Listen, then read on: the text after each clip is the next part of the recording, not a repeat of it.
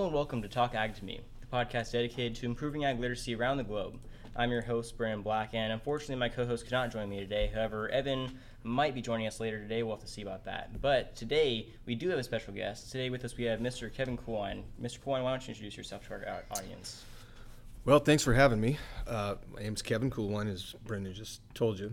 I've been in the San Joaquin Valley now for 52 years. Been involved with agriculture all 52 of those years. Been involved uh, as an ag teacher for 28 years.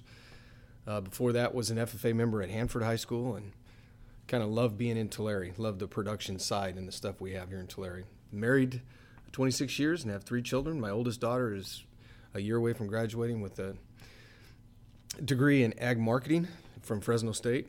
And so, yeah, we raise livestock, go to jackpot shows, all the stuff that us in the rural communities do. Sounds good. All right, so um, today's episode is going to be centered around um, this being a podcast dedicated to improving ag literacy and, and how to effectively communicate with the public about agricultural topics. I thought it'd be important for us to talk about um, how we engage with the public on, uh, on a daily basis in terms of um, how we convey our message to them about agriculture and uh, in rare cases where we have to engage in arguments with people that aren't so willing to communicate um, how we effectively do that without being disrespectful or, or condescending in any way make sure we still get our point across. And i thought mr coin could help with that here. Well i, I look forward to it. I, I, think it's a discussion frankly that uh, as I've told you, all three of you, how proud I am that you guys are starting this because I think these are the conversations that start and now as social media is such a huge thing with with all people not just kids anymore Absolutely. that i think this is a platform that i mean even if there's only a couple things today that people can take from it or if they think about it or this starts in another chapter someplace i don't see a, a downside to that whatsoever no me either yeah, um, I made a point about that in a, a couple episodes ago. Um, the whole point of this podcast is just to really just get the word out there and, and show that this can be a method of communicating agriculture information. Absolutely. It's not a matter of who's the most popular, who's who makes the most money. It's just a matter of getting our message out there, and any way we can do that, I think, is the most effective way. Agreed. So, uh, just to get into our uh, our interview here, I think I'll start with our first question. Do you believe there's a definite way to win an argument? If you if we're talking about an argument, I'm not sure anybody wins when it's an argument. Okay. And as I look at it, I think arguments are based on, as I look at it, two things. One is emotion, mm-hmm. which I think can be dangerous. And a lot of times, and we've all been in arguments, uh, they tend to get relatively heated because we're not, first of all, we're getting very emotional about something. And second of all, I think sometimes there's a lack of fact. Yes. A lot of times with, with arguments. And so I think in an argument, we all lose. And I don't think today in American agriculture, with some of the things that we face from radical environmentalists, radical animal rights activists, the, even our own government that is putting a lot of regulations and restrictions, conducting ourselves with an argument, I think, lowers our intellectual standard mm. to a point that I think it actually makes us look even worse. I think all, too often there's a stereotype of people in agriculture and that oh, they might be good in the dirt, but how intelligent really are they? Mm. Until you meet some of these people and understand the the things that they have to do on a daily basis, and you realize very quickly that they are highly intelligent people in all forms. Mm. And I guess what I would say is I'd change the paradigm of that question, and I, maybe it's semantics, Brennan, and this is what you meant. Mm-hmm. How do you win a discussion? Yes, I think that's that'd be more and so way. I think there's a there's several things, and one of them, I feel very strongly about this. I think you have to know your position extremely well, and I think you have to remain educated on the topics that potentially you could have a discussion with. Because I think there's enough stuff that comes out on a continual basis that we have to make ourselves aware of. At the same time, I think you have to know the opposing point of view as well, mm. because if you know your side, but you're lim- you, but you don't understand the other person's side, well, now you don't know the the fullness of the equation that you're dealing with. Right. I think the third thing is there's some interpersonal types of skills, and I think we have to approach when we have a debate or we have a discussion, we have to approach that and and really disengage ourselves from the personal kind uh, types of things that somebody else might say. Mm. because again, that's when you start getting into an argument. Right. You start cutting people off. Um, voices tend to raise, and now you're not thinking through thought process. So I think it's don't have uh, thin skin. Know that somebody's not going to agree with you. There might be an acceptance of the fact that I'm not necessarily going to change this person's point of view. I think there are groups out there that have a belief system that's almost like a, I would say, a religious belief system. They believe it as if it were their religion. And I'm not sure we are going to convince some of those people. It's the people that are in the middle, the people that don't know. I think that's the ones that we, we really need to target. And we can't do that if we come off condescending, if we come off making them feel like they're inadequate because they don't have the information. And so naturally, they're going to believe the opposing point of view if that's how we go about that. And I think it, I don't look at winning a discussion or winning a debate in terms of I got you. Winning is, in my opinion, did I make this person at least think about their position? Make them question their position. It's what I do to you guys in class. Absolutely. I just want you to question. I, I'm not interested in changing your your mind necessarily, but I do want you to ask the question. Okay, and I think that's that's a winning strategy. At least that's the winning strategy. And I actually had a, an example of this when uh, Kathy and I and Audra were at St. Jude, and we were there our very first time. And obviously, in a children's hospital, children's cancer hospital, there's lots of very sick children. And the parents want to know how did this happen? Why did this happen to my child? And so I was sitting in, it was actually uh, the waiting room of, uh, not the oncology clinic, but before she was going to go in for radiation.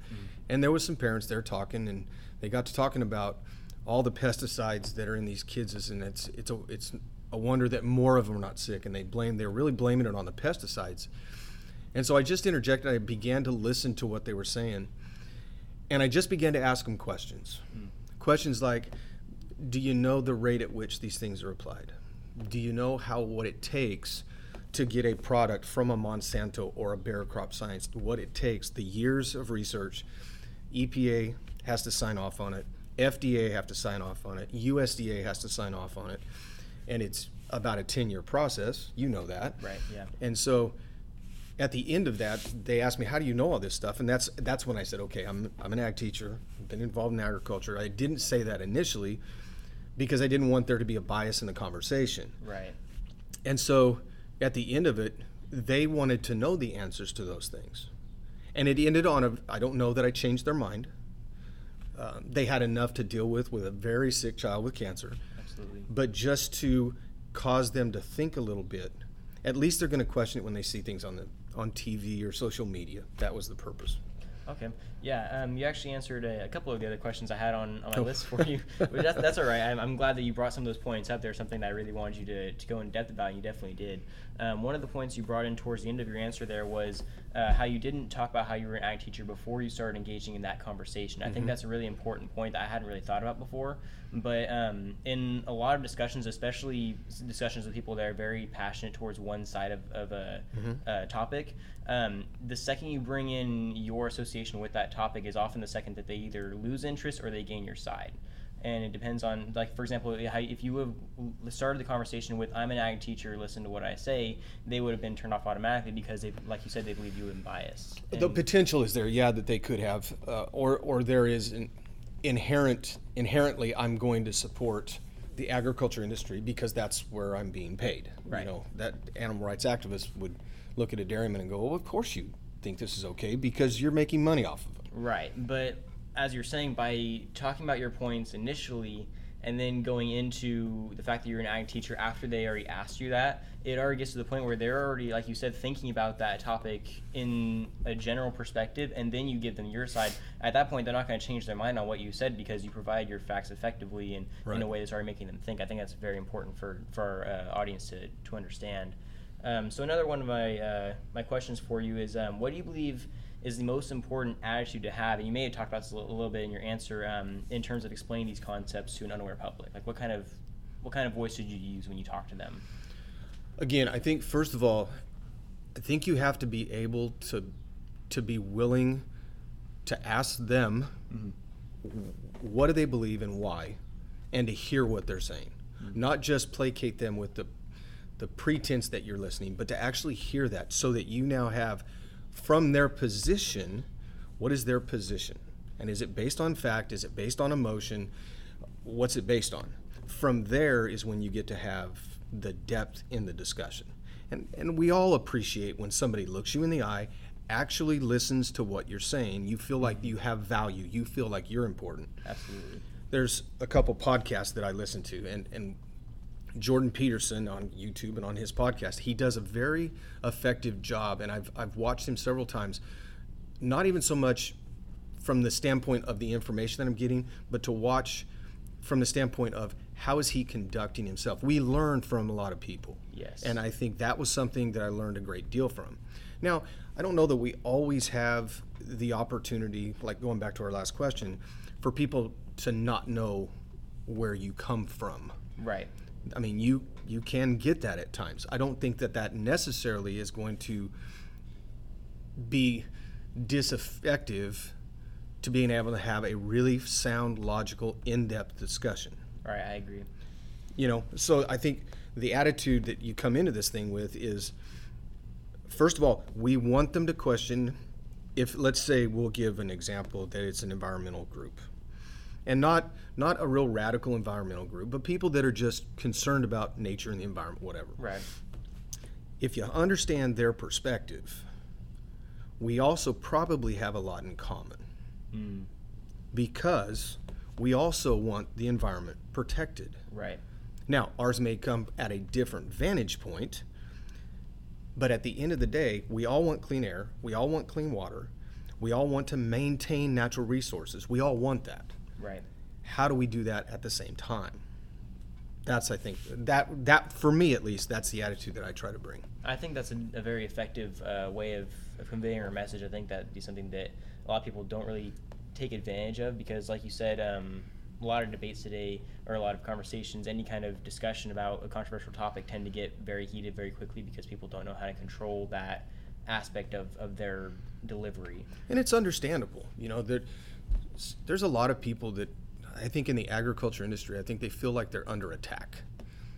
You know, or Mm. you're at, you're always on the receiving end of negative negative messages. Yeah. I mean, even our own industry does this to each other. The organic portion of our industry, for example, utilizes their quote healthier food source Right. against traditionally grown, which when you look at that, you're like, man, should we be doing that? Yeah, it's one thing to state that there is no no pesticides, no antibiotics, none of Mm. that kind of stuff, but not to market that in a way that if you are a traditional grower, that you're somehow bad. I mean, Right. we have growers in the San Joaquin Valley who do both. Right. Boswell does both and does a lot of organic, and God knows he does a ton of traditionally grown food products or cotton or whatever he's got in the ground. Right, and it's examples like the one you gave that lead to um, a topic we'll be talking about in another episode, which is labeling. causes fear mongering and, and a misconception about the agriculture industry, and it basically creates a civil war in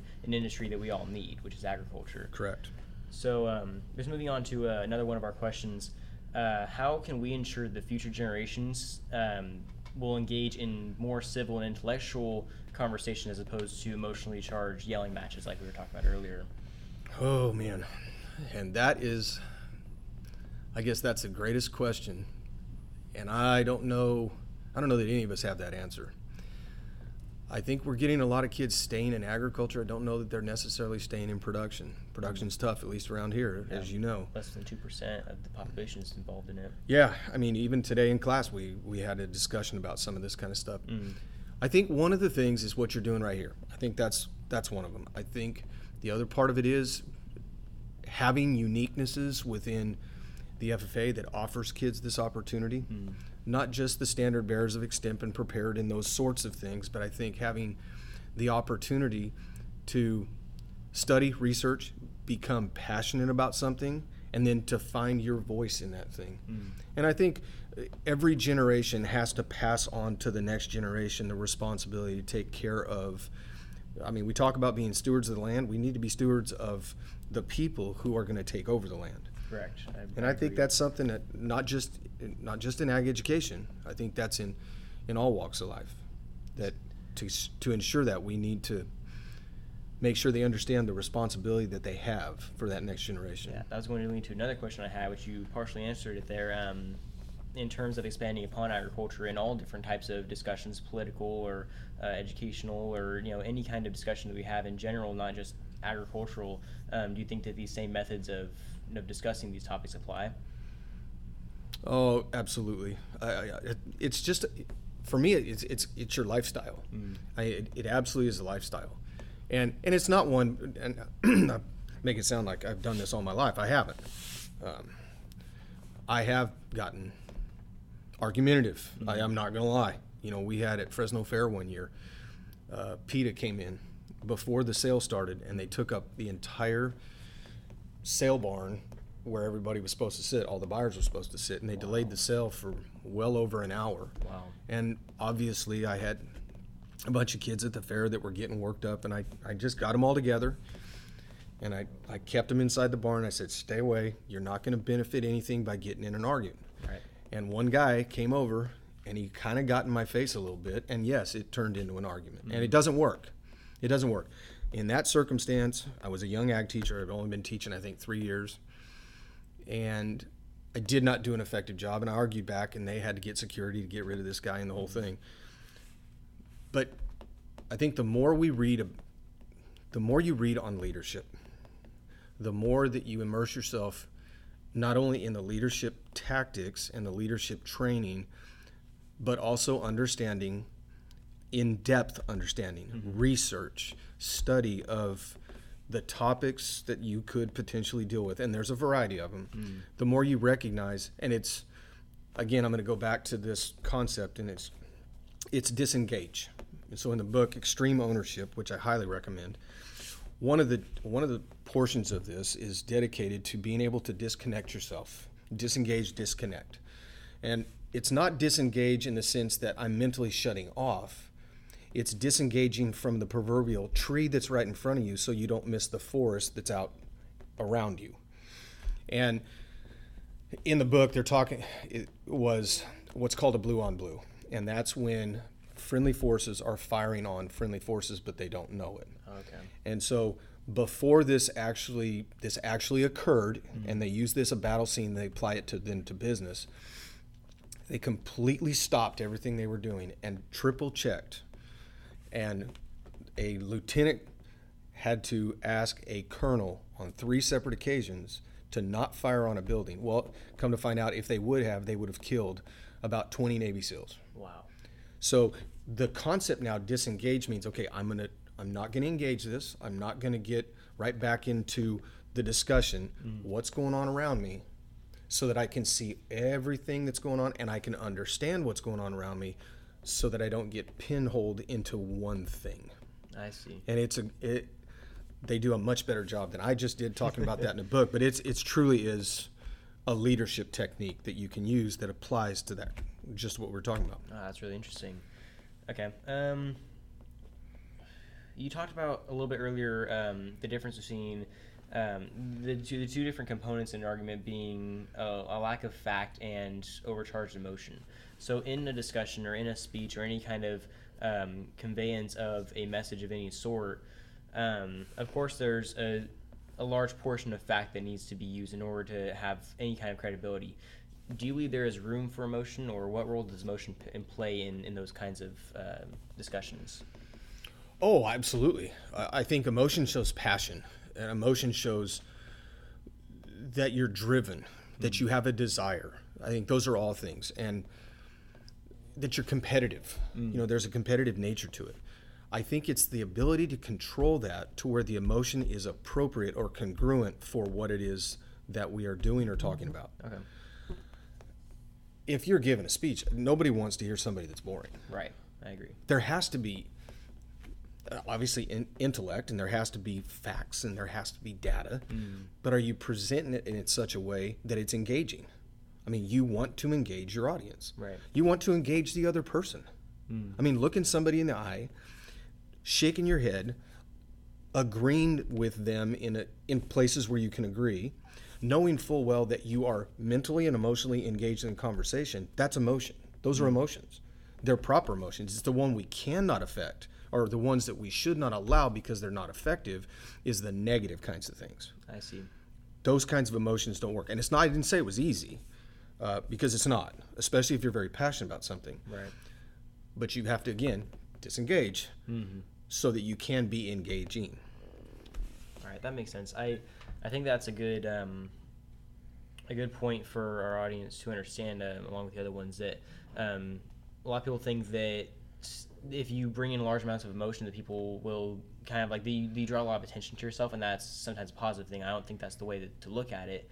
Um, I think that drawing in too much attention to yourself can also be a negative thing because if you don't have a large amount of fact to back yourself up, you draw all the attention, and, and they see you don't know- know what you're talking about, and you lose all of your all of your footing in, in the discussion. Yeah. Um, and credibility. Absolutely. And so I think in that, um, it's important. There, there's always kind of a saying that I always kind of go by whenever I have any kind of discussion with somebody, and that's whenever you have a discussion with somebody, especially about a controversial topic, the first one to get mad loses immediately. Because Yeah. if you get mad, not only do you just sound like you don't know what you're talking about, you start to lose your cognitive ability to process the things that you that you want to say. Like even if you have all these facts lined out on a sheet of paper, the second you get mad, you start forgetting your facts and you start forgetting the things that you're going to bring up in the argument, and it just starts to make you look like you don't know what you're talking about. Anger also shuts the other person down. Mm. I mean, uh, think about it. If you're having a discussion with somebody and you bring up some things that maybe they don't like, they're factual, Right. and they get angry with it, as the other person in the discussion, the wall comes up and you shut down as well. Because we're, I think most of the time people are trying to avoid conflict. Yeah. Um, and so when that happens, again, for me, as soon as that happens, I completely disengage from that and I go, okay, I'm going to stop this because there's n- there's nothing positive is going to come out of this thing. And I think that's we have to pick and choose our battles. Um, currently, what's going on in the city of Tulare with the mayor of the city of Tulare. The I think the the worst thing we could do was to react emotionally to some comments that were not favorable to agriculture whatsoever. Right. Would his mind be changed? I, I don't know. I know that the very radical animal rights activists, you're not going to change their mind. No. And so getting into a debate in those circumstances on a street corner, wherever it might be, at a county fairgrounds, you're probably better off walking away from that one because it's probably not the hill that you want to die on because it's not going to be effective. Right. Okay. So um, we talked a little bit about um, you know young people learning about um, how to effectively talk about these things because, like you said with the fair example, you had kids that wanted to go up and talk to the PETA members, and that's that's no um, there's there's no effective way of, of doing that. And um, being in your class, we've talked about effective ways of having these discussions with the public and, and that kind of thing. So, do you believe it's more beneficial for, for students, like for teachers to teach students the effective way to talk to somebody about these kinds of topics in, in a classroom setting? Is, is basically my question. Yes, and I wish we had, uh, I wish we had a class that had that type of curriculum built into it. Uh, I, I think if you had a class that had that type of curriculum built into it, the clientele that you would have that take the class would be people like you and mm-hmm. Evan, Abby, those kids that want to do that sort of thing. But yeah, there's a structure to this, and the other thing, life should if you continue to learn in life, life should teach you some of these things, and and some of it is it's self-taught. I mean, you mm-hmm. have to learn it. I I came across again the the extreme ownership book about eight months ago. Okay. Didn't really know what I was getting into, but saw it, read the review, and I thought, hmm, that sounds interesting. and I've now read it four times Wow. and there's notes all over the book. And I've actually used those, and I'm 52. Well, I wish I would have had that book when I was 32. Yeah. It didn't, but I have it now. So I think it doesn't necessarily have to just be in a class. I think there's what you kids are learning, what I learned in the FFA, are all the tools. It's all the foundational stuff, and then what you do with it from there is kind of up to you guys, because you won't get that sort of thing in college. You get it in life. Yeah, no, I, I agree. I think that's um, I think that's a very good uh, point you have there. Um, in in our current society, it seems like there's a lot of debates breaking out whether they be civil or, or more engaging and more com- confrontational, it seems like there's a lot of, um, which maybe it's just the media blowing it up, but there's a lot of um, more uh, controversial, more or less, discussions and debates breaking out um, all over the country. Um, do you think, in terms of improving ag literacy and fixing these issues regarding agriculture, politics, and society, is is it helpful to, or is it more helpful or harmful to engage in these kinds of not necessarily debates but discussions with these people? Well, I think it, it depends on. I think it really depends on the circumstance. Okay. Um, I guess to fully answer that question, to be mo- what would be an, an example circumstance, and I think you have to play that one by ear. Uh, I agree with you. If on a college campus, for example, if you don't agree with a particular point of view on these college campuses, uh, you're shouted down. Mm-hmm. There is no freedom of speech really on a college campus if that it flies in the face of something that the mass group doesn't believe in. Right. And at that point, I don't know what you do there. Mm. I, I'm not sure that there's an effectiveness. Without paying the price, Ben Shapiro pays the price, but and he's okay with it. Yeah. He's okay with that, but I think your personality style kind of has to fit there as well. Okay. Um, I think just to kind of add on to that, um, I'm not sure if I'm addressing this in kind of a question stance, but in addressing that topic, do you think that we have a certain responsibility to uh, inform the public about agricultural topics, even if they're being aggressive in how they respond to those topics? Like, like let, just to give you an example, like let's say, um, like with the example you gave on a college campus, that there's a group of individuals um, that are not not to say rioting, but like in it, like protesting the idea of genetic modification.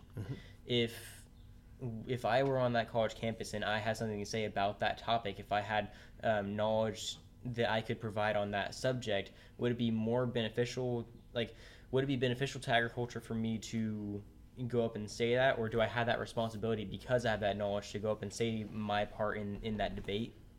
You think? Let's look at this from the standpoint of how effective would you be able to be?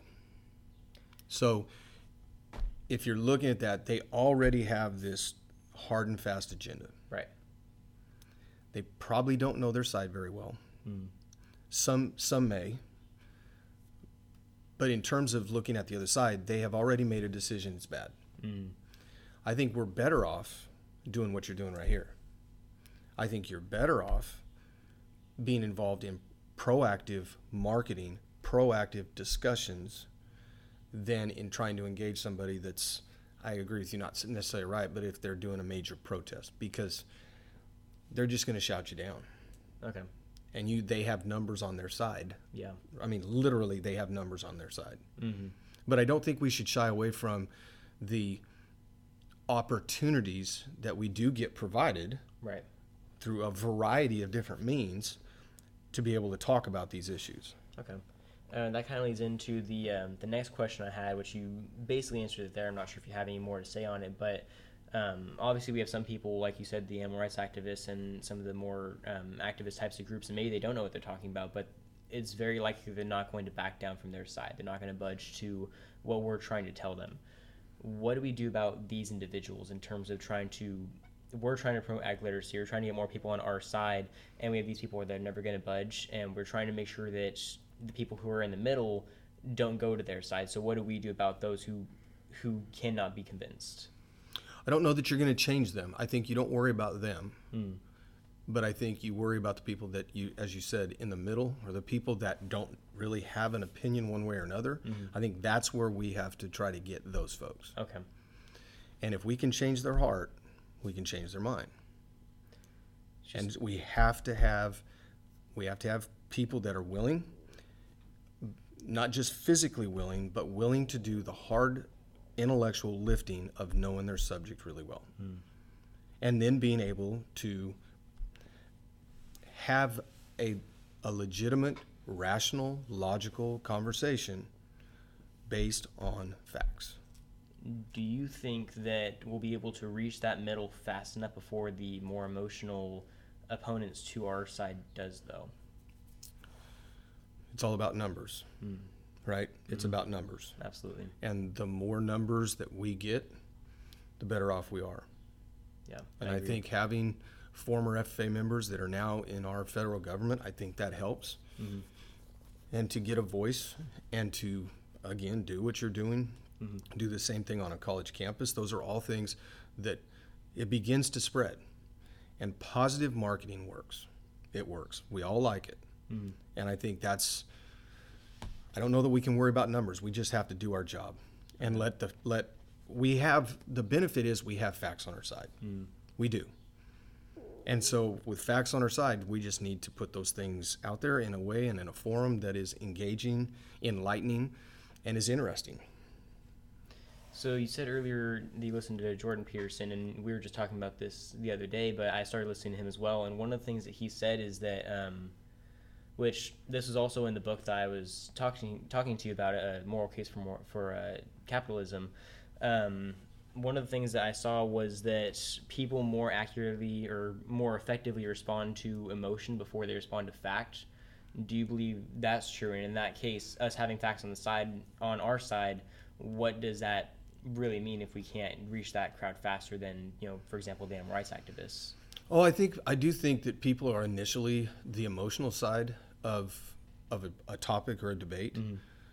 But again, I think you diffuse the emotion by our own personality or using the right kinds of personality traits, those interpersonal skills we were talking about, and then engaging them with fact. Okay. And I think, th- again, it can't all be emotion. You know, we have some of that, of course, but we, I think, you better put a lot of fact in there as well. Right. I, I, I agree with that. So, um, right before we uh, end it off here, I have one more question for you, kind of just, you know, off the top of my head, just came up with it. Um, do you think with, because there's a lot of opposition to our side, as as you said, the the animal activists, the non-GMO, um, I guess you could say activists, the organic farmers that believe that our side is harmful or dangerous. Um, and for the ones that don't know what they're talking about, they have a pretty large voice in the media right now. We're kind of just getting started in terms of media because the average age of the American farmer is 58 years old, and we have you know less than two percent of the population involved in production ag. We have a lot of we have a lot of support on our side, but they're having a hard time getting their voice out on the media. Do you think we can get our voice out there to catch up to our ever-growing population that we're going to need on our side over the next 30 years? Oh, I do. I absolutely do. You think we can catch up? Yes, I, I absolutely think. Well, yes, I do.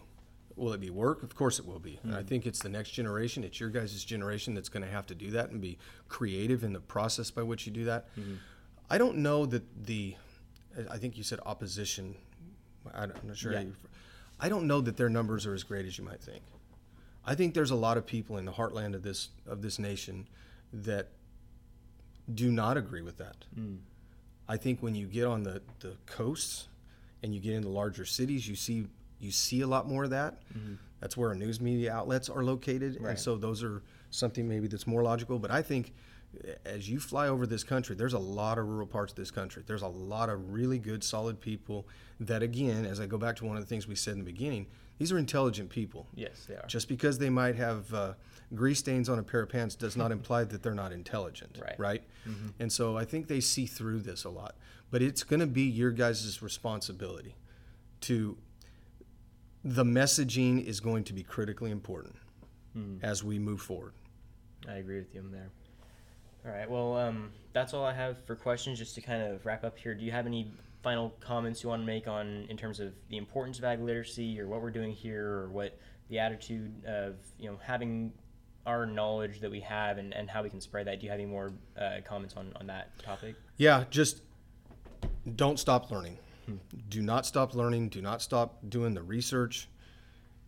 Make yourself ready. I mean, have yourself trained and ready should the opportunity arise. Look for those opportunities. And when you have those opportunities, you need to reflect on okay, what did I do well? What do I need to improve on moving forward? And I think it's it's one of those things that you can role play this and practice this. But I think that again, the biggest thing is find an opportunity. But when you have it, you need to have yourself ready when that opportunity arises.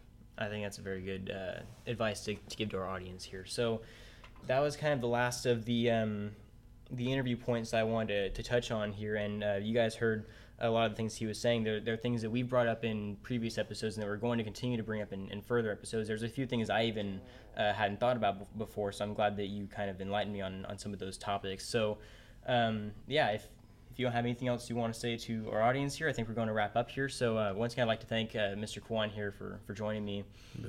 And my um, pleasure. yeah, and so yeah, make sure you guys tune in next Wednesday for we're going to have another interview actually, and this time I'll actually tell you guys I got a hold of the founder of the group My Job Depends on Ag, uh, Eric Wilson, and he agreed to be on our next episode. So make sure you guys tune in. That's going to be an exciting one. So yeah, we'll see you guys later, and don't forget if you ate today, thank a farmer.